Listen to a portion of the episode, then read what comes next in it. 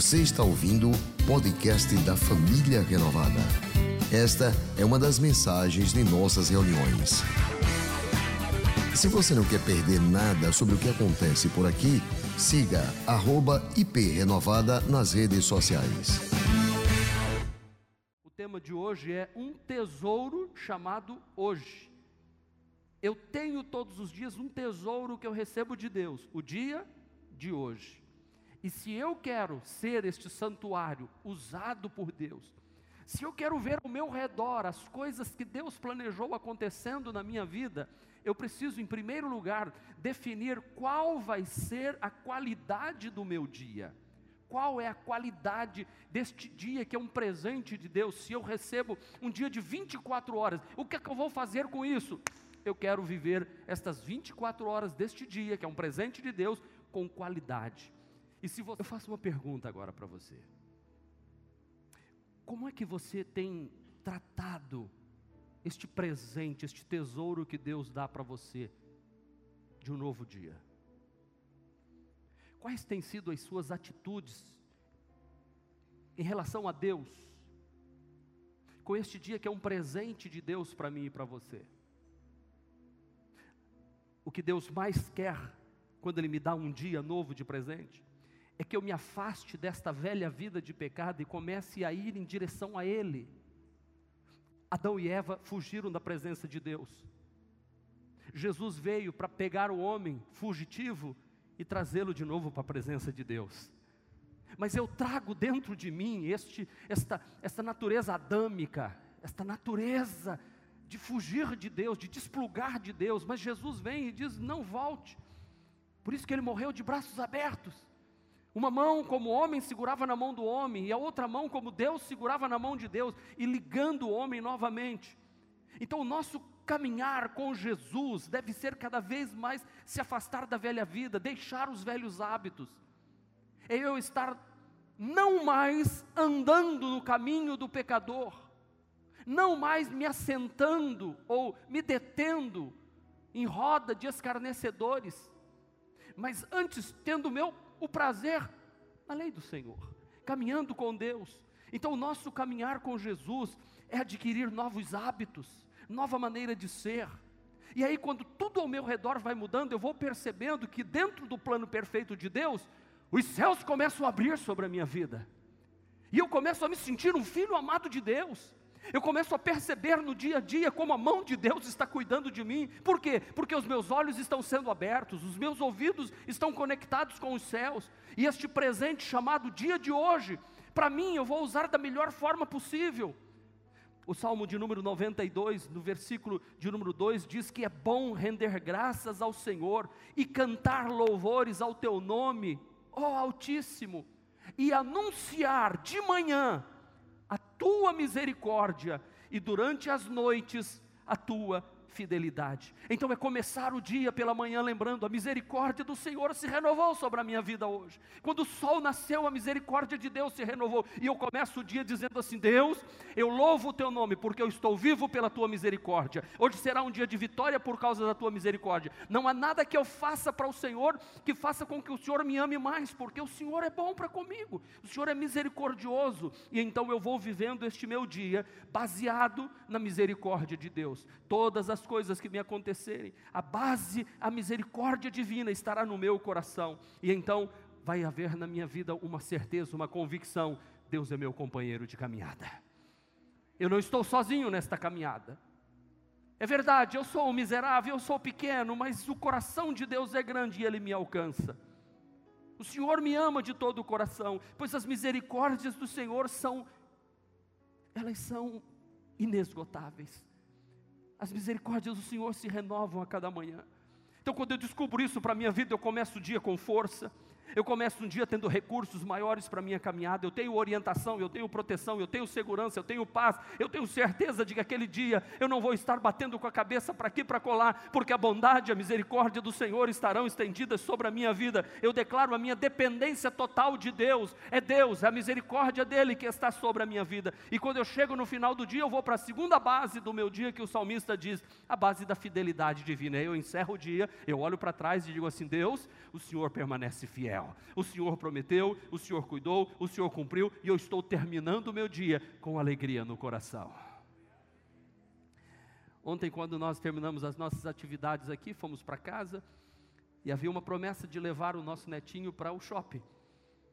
E mesmo cansados, eu e a pastora pegamos ele, e ele numa euforia, vamos, vovô já está tudo pronto, vamos para o shopping, vovô, vamos para o shopping. Eu, Jesus, vamos. Saímos da rua para ir ao shopping, tinha um tal, bloquinho. Tal do bloquinho na rua, deixa um parêntese aqui, por favor, dentro disso da mensagem. Você não é mais para andar em bloquinho. Não anda na conduta dos pecadores, não se assenta na roda de escarnecedores. Lembra disso, querido irmão? A gente manda pela rua e diz, as pessoas perderam o senso do ridículo. O que é isso? Senhoras querendo ser menininhas na rua? Coisa que não fica bem nem menina, adolescente, nem jovem. Mulheres com 50, 60, sei lá quantos anos. Você fala assim, o que é aquilo? Você viu aquilo ali? Que ridículo, que ridículo. Parece que o povo... Isso, eu faço essa pausa aqui, cuidado nesses dias agora. Lembra-se, você é de Jesus, você é um santuário do Deus vivo. Não se contamine, o mundo está aí para te deturpar. Pois bem, voltando, fomos ao shopping, passeamos, brincamos, comemos, fomos até uma loja e ele, querendo um brinquedo, não apenas um, mas querendo dois, e ele disse, vovô, eu quero os dois, vovô, eu quero os dois. E eu, ai, Jesus, e agora? Ele orando para ganhar o brinquedo e orando para ele não pedir mais. Sabe, aí, num bom diálogo, num bom convencimento, foi um, e claro, o mais barato. Mas ele não sabe disso. Quando nós chegamos em casa, ficamos um tempo, ele muito eufórico ainda. Amanda chegou com Rebeca logo depois do... trabalho dos jovens aqui, e aí a alegria foi total, acho que perto de meia-noite, vamos dormir, levamos para o quarto, banho, e aí ele falou para a vovó e disse assim, vovó, nós não falamos com Deus ainda, né? Tem que falar com Deus, né? Sim, tem que falar com Deus. E aí nós fomos orar, nós três juntos, e ele dizendo assim, eu estou muito feliz hoje, porque eu saí com o vovô, saí com a vovó, eu ganhei presente, e eu estou muito feliz. E oramos juntos ali, e logo depois ele dormiu. E eu fiquei pensando, que Deus está lá no céu dizendo para a gente assim, pede o que você quer e eu te darei. Deus não fica lá de cima dizendo assim, não pede não que eu não posso dar. Deus é aquele que olha para a gente e diz assim, olha para o teu dia, e termina o teu dia como Benjamim terminou ontem, tão feliz que ele não conseguia dormir, tão agitadinho. Eu precisei colocar aquelas musiquinhas bem gostosas, e a pastora disse, está me dando sono. Eu falei, eu também. E ele, vovô, essa musiquinha é muito bonita, né, vovô? Eu falei, é para dormir. Mas como é gostoso, irmãos, terminar um dia, e uma criança de 3 aninhos e pouco, dizendo, vamos falar com Deus, né, papai do céu, vamos. E ele usou essa expressão, a gente ainda não falou com Deus, né? Você está feliz? Eu estou feliz, estou muito feliz. Por que você está feliz? Por isso. Ele foi contando o dia dele, feliz. Estou feliz. Assim que Deus quer que a gente termine o dia, tendo essa intimidade de falar com Ele. Senhor, obrigado pelo presentinho que o Senhor me deu hoje. Obrigado por todas as coisas que me aconteceu. O Senhor foi misericordioso para comigo, o Senhor foi fiel, a tua fidelidade foi grande para comigo. O salmista diz assim no verso 2, e anunciar de manhã a misericórdia, e durante as noites a tua fidelidade. Como é bom nós fazermos uma avaliação do dia, e verificarmos que Deus foi tão bom. Eu já ministrei uma mensagem aqui na igreja, em que Jeremias diz assim, Jeremias foi um profeta antes, durante e depois do cativeiro babilônico, e ele está em Jerusalém vendo a miséria, o caos, a cidade destruída, fome, pobreza, muros queimados, cidade sitiada, templo do Senhor destruído, e ele está numa praça, e ele olha e diz assim, eu quero decisão, eu quero trazer à memória o que me pode dar esperança. Eu sei que eu estou falando para algumas pessoas que estão vivendo dias difíceis, e eu não preciso ser profeta para saber, olhando para você, que você está enfrentando um dia difícil, mas deixa eu lhe dizer, Tome a decisão hoje de trazer à sua mente, não as coisas ruins que aconteceram ou estão acontecendo. Por favor, se as lágrimas estão vindo no teu olho agora, sabe que o Espírito Santo é quem está falando com você agora, dizendo para você, tome a decisão de trazer à sua memória as coisas boas que Deus está dando para você. E Jeremias escreve assim, em Lamentações de Jeremias 3:22, ele diz assim: graças ao grande amor do Senhor, é que não somos consumidos, pois as suas misericórdias são inesgotáveis, renovam-se a cada manhã, grande é a tua fidelidade. O Senhor é bom para com aqueles cuja esperança está nele, para com aqueles que o buscam. Quatro coisas veio à mente de Jeremias quando ele tomou a decisão de trazer esperança. Qual? Deus é amor, Deus é misericórdia, Deus é fidelidade, Deus é bom, Deus é amoroso, misericordioso, fiel e bondoso para com os seus filhos. E todas as manhãs, estas virtudes, estes insights de Deus para a minha vida se renovam.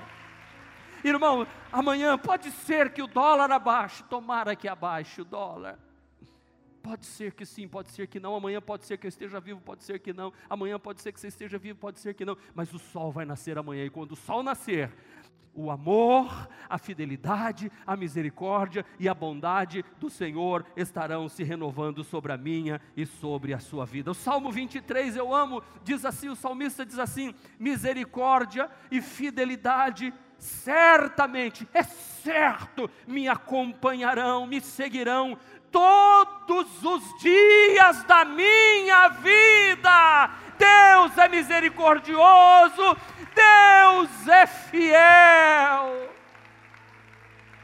Esse presente que Deus nos dá, e vivendo um dia de cada vez. Não esquece, você tem um tesouro, ele se chama hoje. Invista no altar da sua vida, neste tempo que Deus está te dando. Defina qual vai ser a qualidade do seu dia. Segundo, mantenha-se conectado com Deus e escolha o que vai ocupar a sua mente. Lembra-se do que eu falei de Jeremias? Quero trazer a memória. Eu quero trazer aqui a minha mente.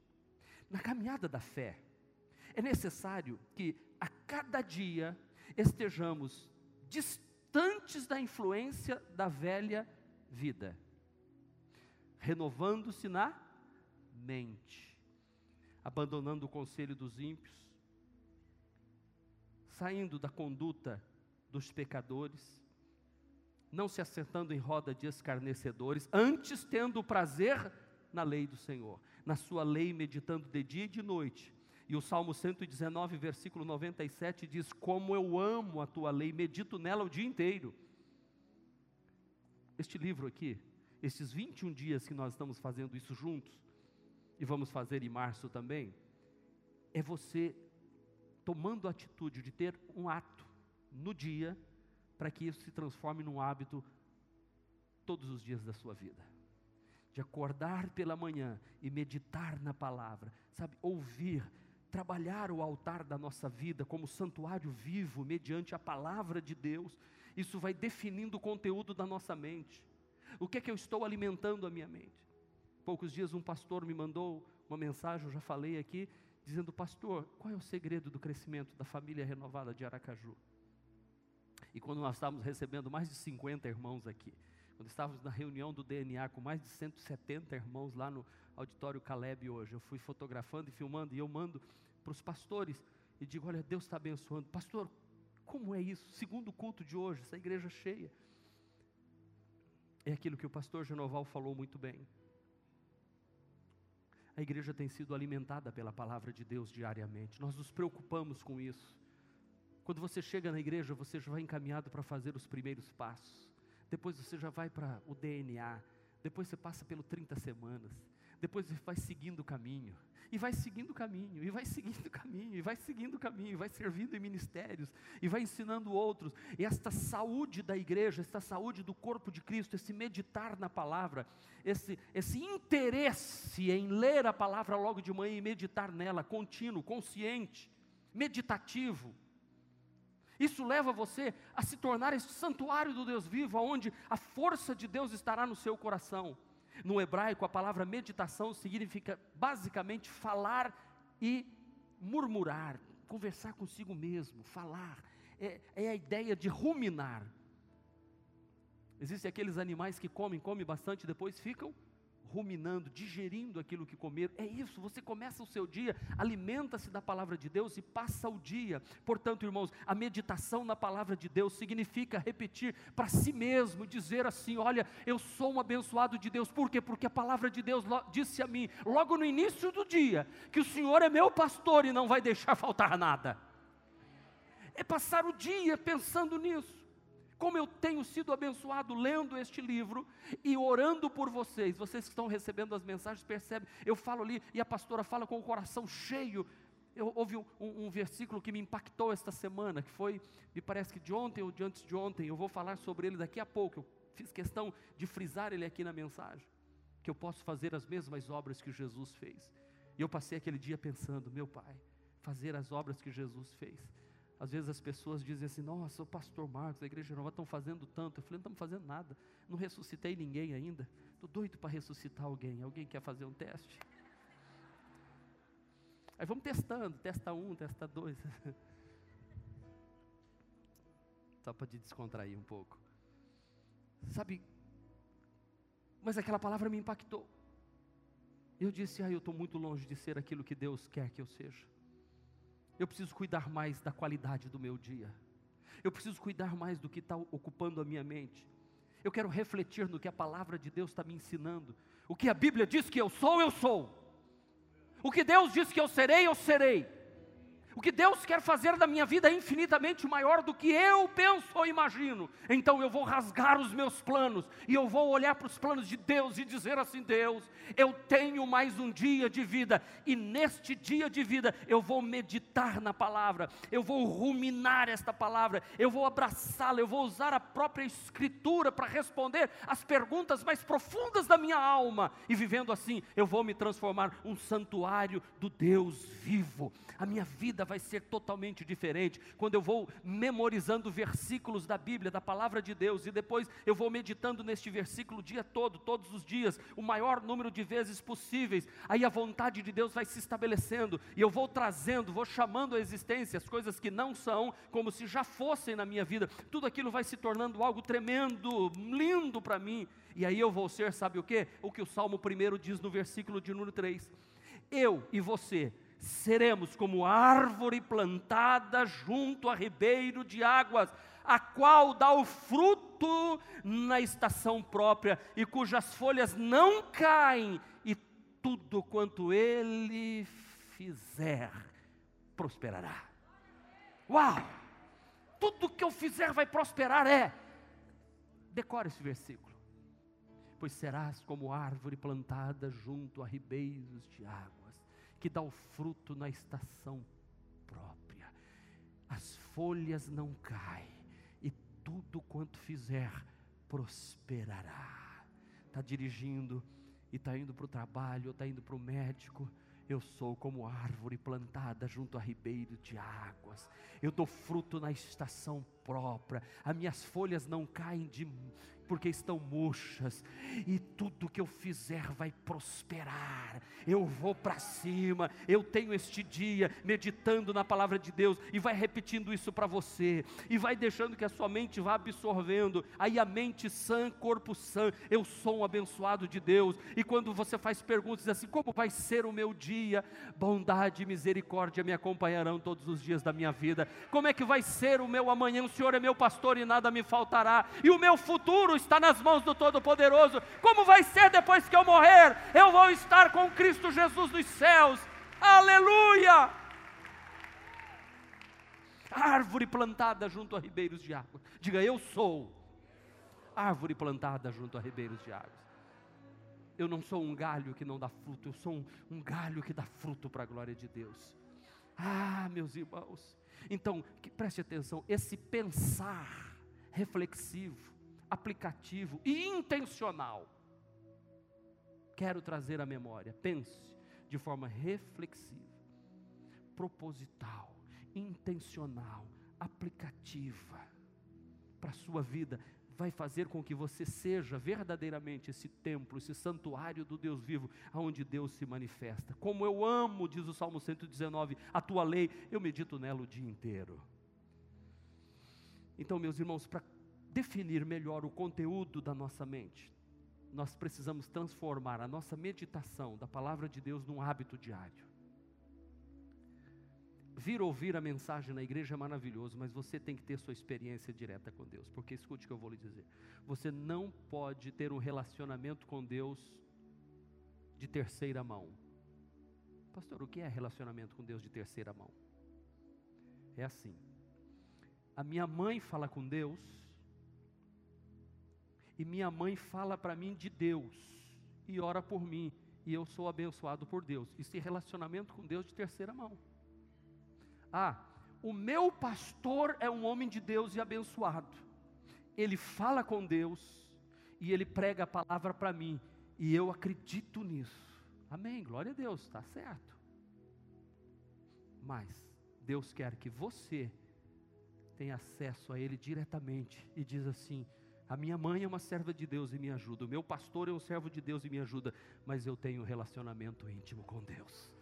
Eu falo e Deus me ouve, Deus fala e eu ouço, e assim eu vou vivendo o meu dia a dia. E aí, pode o papai e a mamãe não estar com você, pode o pastor não estar com você, mas Deus estará com você o tempo todo, todos os dias da sua vida. E no mesmo Salmo, no versículo 105, diz assim, a tua palavra é lâmpada que ilumina o meu caminho, por onde eu ando. Ela me ajuda a não tropeçar. Esse é o segredo de uma vida vitoriosa, é uma vida de estabilidade, é uma vida de saúde emocional, é uma vida produtiva, é uma vida próspera. Eu vou repetir, estabilidade, saúde emocional, produtiva e próspera, é isso que Deus tem para você, querido irmão.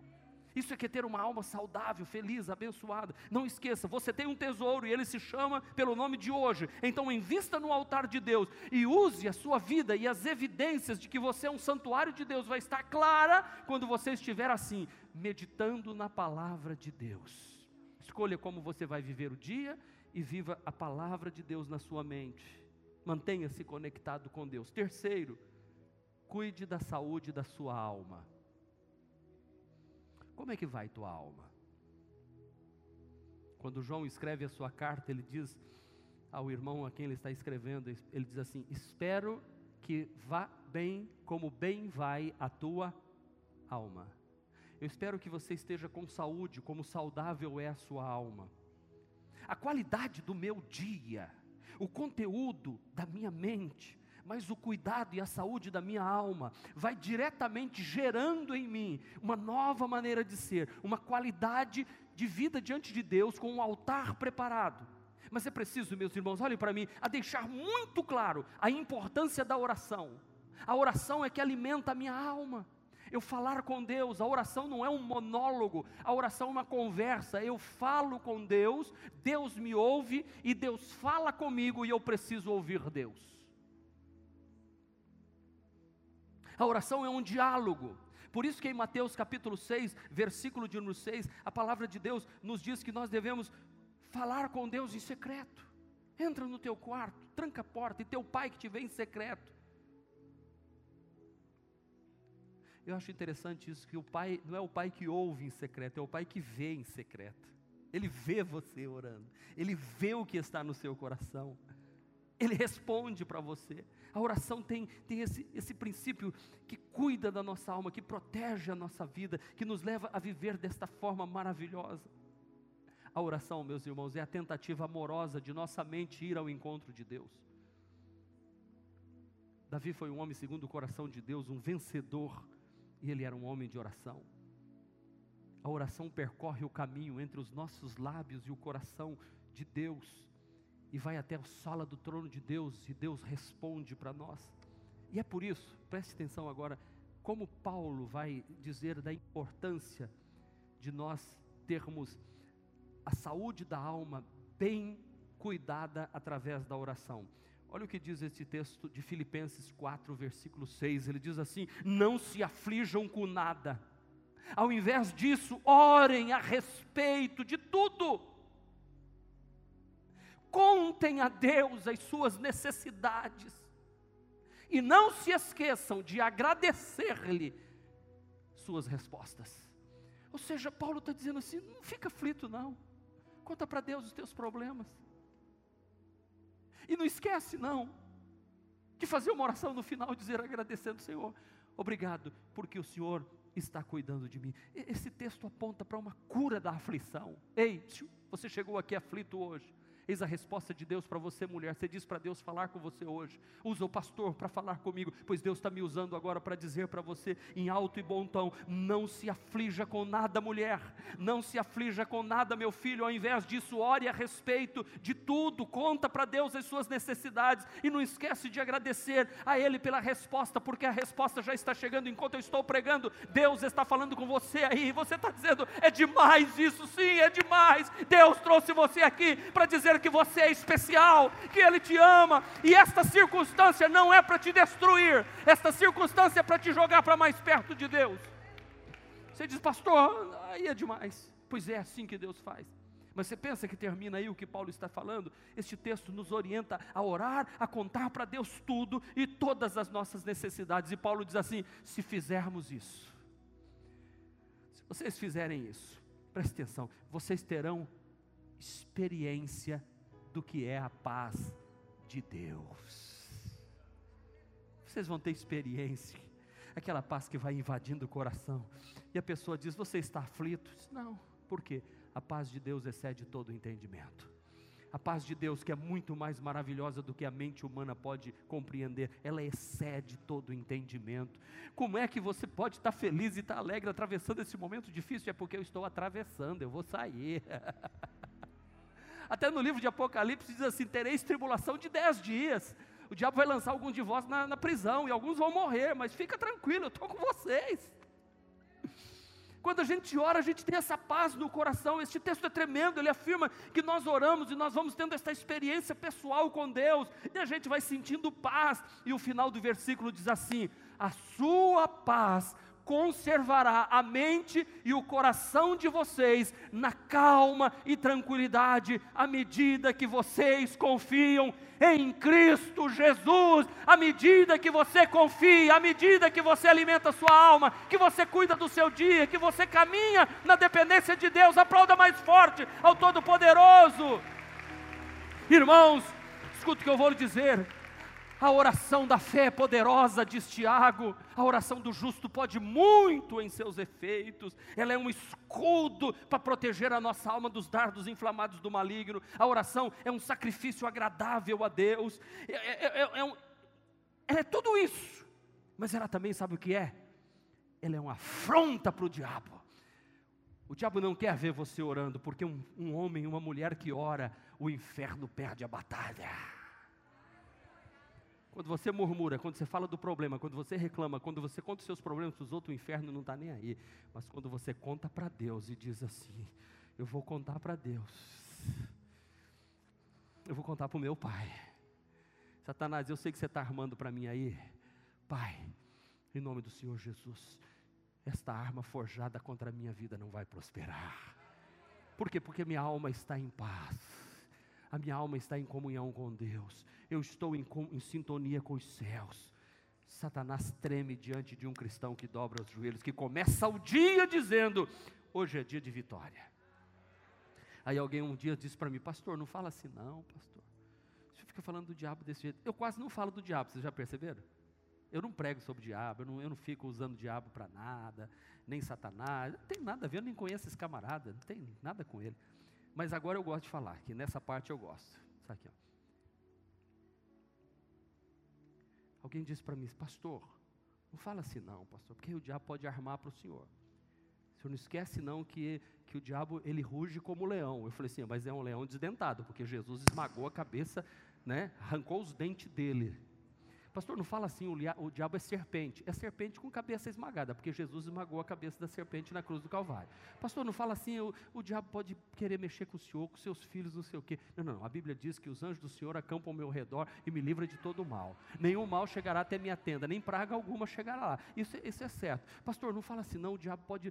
Irmão, quando eu começo o meu dia, eu tenho que olhar no espelho, escovando os meus dentes, depois da oração, da meditação, de ler a palavra, de andar numa vida com Deus, eu tenho que estar escovando os meus dentes assim, eu tenho que estar dizendo, Senhor, hoje nós vamos fazer proeza, hoje nós vamos arrebentar. E o diabo no inferno tem que estar lá escovando os dentes dele, se é que ele escova os dentes, e dizendo assim, hoje o dia vai ser difícil, porque esse crente já orou, esse menino não para de orar, ele está confiando demais, ele está confiando nessa palavra, agora está levando o povo a ler, para o povo ser santuário de Deus, para cuidar da alma, eu não vou poder mais agir naquela mulher, eu arrebentava a vida dela, não vou arrebentar mais, ela está orando todo dia agora, e o pastor ainda manda mensaginha todo dia de manhã, está orando, vai parar onde? Aleluia! Irmãos, Ei, quanto mais nós oramos, mais nos aproximamos do coração de Deus. Quanto mais oramos, mais distante Satanás fica da gente. Eu vou repetir essa, quanto mais oramos, mais nos aproximamos do coração de Deus, quanto mais oramos, mais distante Satanás fica de nós. O diabo não pode tocar em mim e em você, nem com uma vara de 50 metros, nem para cutucar, porque você já está ano-luz na frente dele. Você foi lavado, remido pelo sangue do Cordeiro, e a vida que você vive agora, você vive na fé, no Filho de Deus, Jesus Cristo, o meu Senhor, o meu Salvador, o meu guerreiro, se chama Jesus de Nazaré, Ele é o meu protetor. Aleluia! Ah, meus irmãos, a oração não muda Deus, mas muda quem ora. Quem ora tem gana, quem ora tem pique, quem ora tem garra, quem ora olha para frente e diz assim, o melhor está por vir. Quem ora dorme em paz e acorda em paz.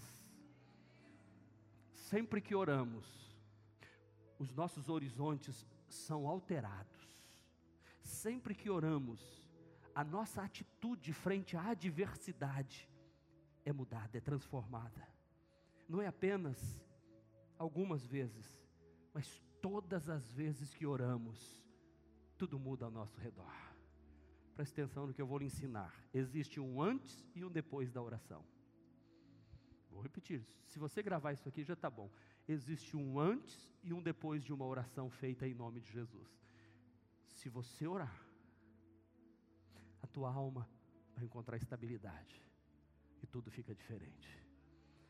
Quem caminha comigo há muitos anos sabe, nós temos o hábito, com exceção da segunda-feira, terça, quarta, quinta, sexta-feira, às 8 horas orar aqui na igreja. Isso é um hábito já de mais de 25 anos. E ler a palavra de Deus. E todos sabem, já passaram conosco assim de orar sobre um assunto e dali a pouco a coisa acontece. Aí a gente ora sobre outro assunto, dali a pouco aquilo acontece. Aí ora sobre outro assunto, e aí a gente vai numa prática tão grande que a gente vai assim, ó, nós vamos orar agora, pedindo isso aqui para Deus, mas a gente já está agradecendo porque a gente sabe que vai dar, só questão de tempo.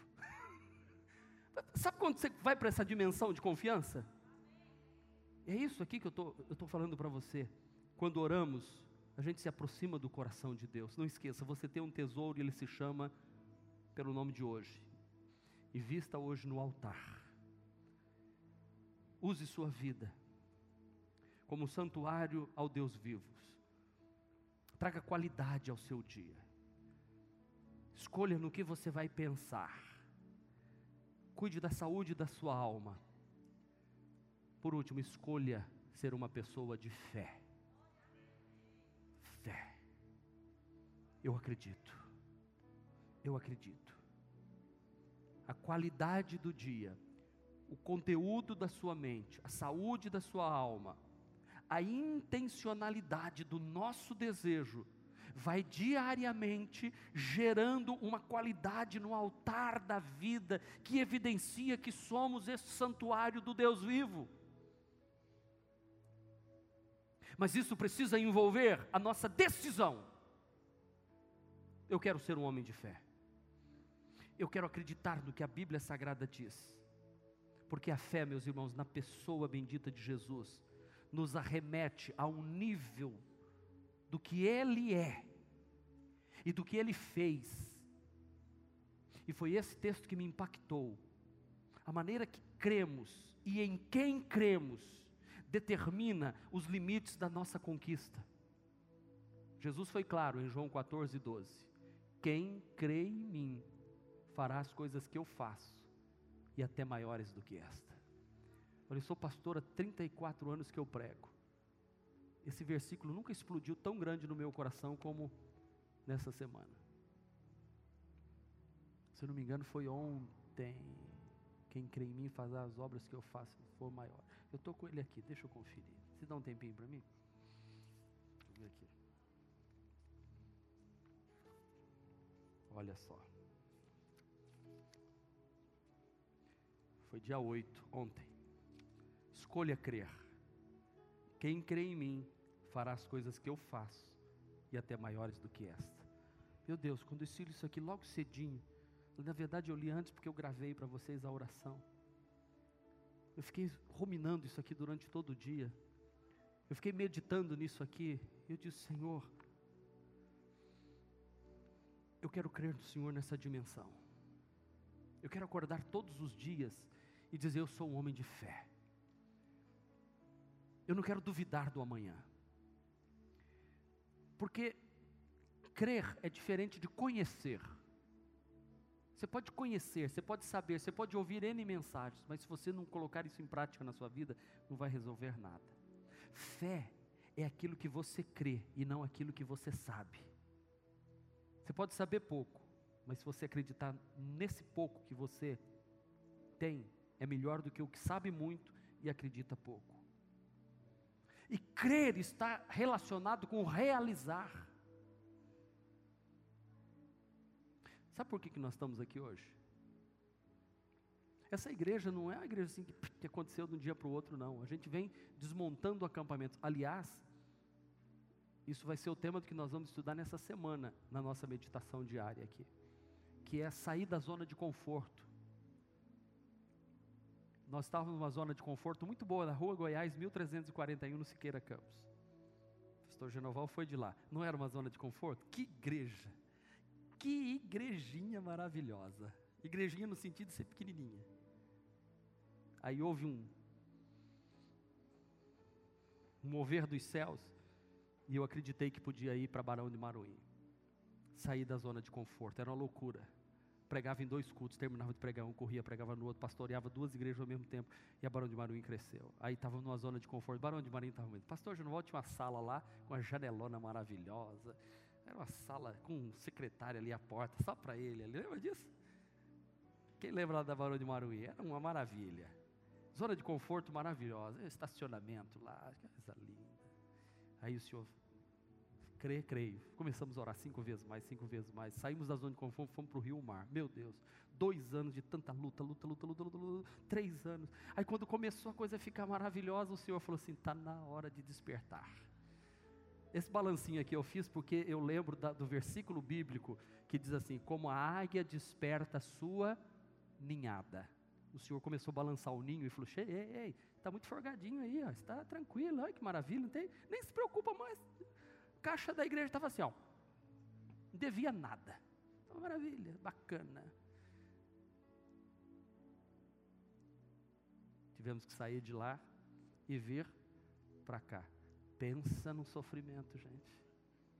Para quem está vindo é uma festa, quem está assistindo é que nem quando solta o leão e está aqueles, coitado daqueles palhacinhos correndo lá, corre para cá, e o leão correndo, todo mundo no picadeiro, pega, porque está tudo cercado, né?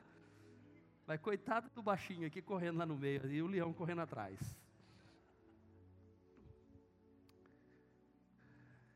Aqui está longe ainda de ficar assim acomodado, mas está tudo muito legal. Está indo muito bem. O senhor daqui a pouco dá uma balançada no ninho de novo, sabe? E eu não tenho medo disso mais, sabe por quê? Porque eu não creio apenas que Jesus pode fazer, porque crer que alguém pode fazer alguma coisa é tipo assim, ó, tem um empresário muito rico que tem uma propriedade muito boa, e Ele pode dar esse terreno para vocês, amém? Amém. Agora, acreditar que Ele vai fazer isso é diferente, percebe? Eu sei que Ele pode, Ele tem, é dele.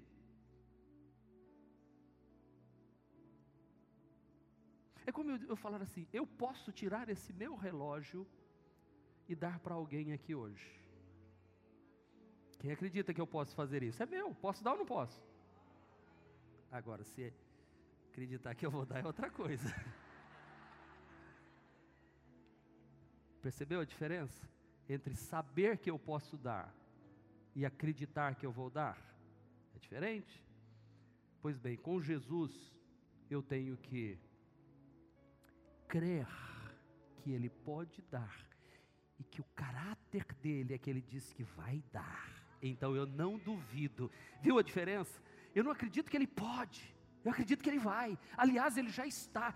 Isso é fé. Fé é aquilo que você crê e não aquilo que você sabe. Eu creio, eu acredito. Aquele que crê em mim, disse Jesus, fará as obras que eu faço, irmão. Jesus está convidando você para crer nele, dizer assim: você pode fazer isso, eu posso fazer isso, eu pode. Quem disse que não? O diabo é que diz que você não pode. Você que está dizendo para você que você não pode. Deus está se movimentando de forma objetiva na sua direção, e é importante que você também se movimente na direção dele de forma clara. 1 de João 2,5 diz assim: desta forma sabemos que estamos nele. Aquele que afirma que permanece nele deve andar como Ele andou. Eu ando acreditando que Deus está no controle de tudo. Era isso que Jesus falou: o meu Pai está no controle de tudo. João, bota a espada aí. Ô Pedro, estou trocando Pedro por João. Ô Pedro, põe a espada aí, porque se eu quiser eu peço para o meu Pai, Ele manda uma legião de anjos e me livra disso aqui. Você não está entendendo?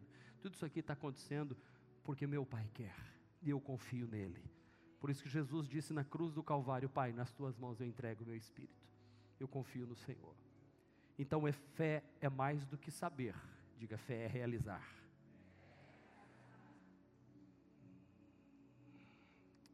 Charles Spurgeon diz assim: aquele que obedece a Deus, crê em Deus, e aquele que crê em Deus, obedece a Deus. Ponto final.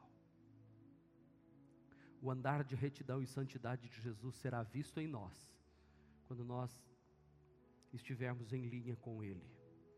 Eu quero orar por você nesta noite, porque a fé, decida ser um homem ou mulher de fé. A fé traz esperança. A fé e esperança andam juntas, e elas geram confiança realizadora. A fé nasce da experiência pessoal que você tem com Jesus através da oração. A fé te leva a viver isto, a desenvolver essa confiança. É isso que eu quero que esta igreja viva. Olhe para mim agora, por favor, ninguém perca o que eu vou falar para você agora. Os melhores anos da sua vida ainda estão por vir. Os melhores anos desta igreja ainda estão por vir. Crer não é saber que Deus pode, é saber que Deus quer. Crer não é saber que Deus pode, é saber que Deus quer. Crer não é saber que Deus pode, é saber que Deus quer. Deus quer. Não esqueça, você tem um tesouro, ele se chama hoje. Invista hoje no altar da sua vida, e evidencie que você é um santuário do Deus vivo, e viva para a glória de Deus. Dê uma salva de palmas. Este foi mais um podcast da Igreja Presbiteriana Renovada de Aracaju. Favorite e compartilhe essa mensagem com outras pessoas.